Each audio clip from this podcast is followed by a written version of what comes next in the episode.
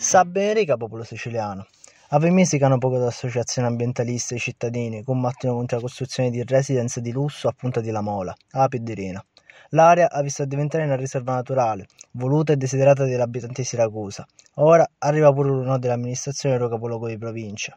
Secondo l'assessore comunale alla cultura, Fabio Granata, una volta istituita la riserva terrestre di Lupo Mirio, un libero consenso di Lupo Mirio e l'amministrazione comunale potessero avere la gestione dell'area senza costi per la regione. Il presidente Musumeci e l'assessorato del territorio sono coerenti con i loro promessi sulla valorizzazione del patrimonio ambientale e agissero subito, dice. Invece d'agire, la regione pare essere indecisa se è meglio scegliere la costruzione di residence privati più ricchi o l'istituzione della riserva naturale, ma i cittadini di Siracusa, l'associazione e l'amministrazione vogliono continuare a spingere per la riserva naturale.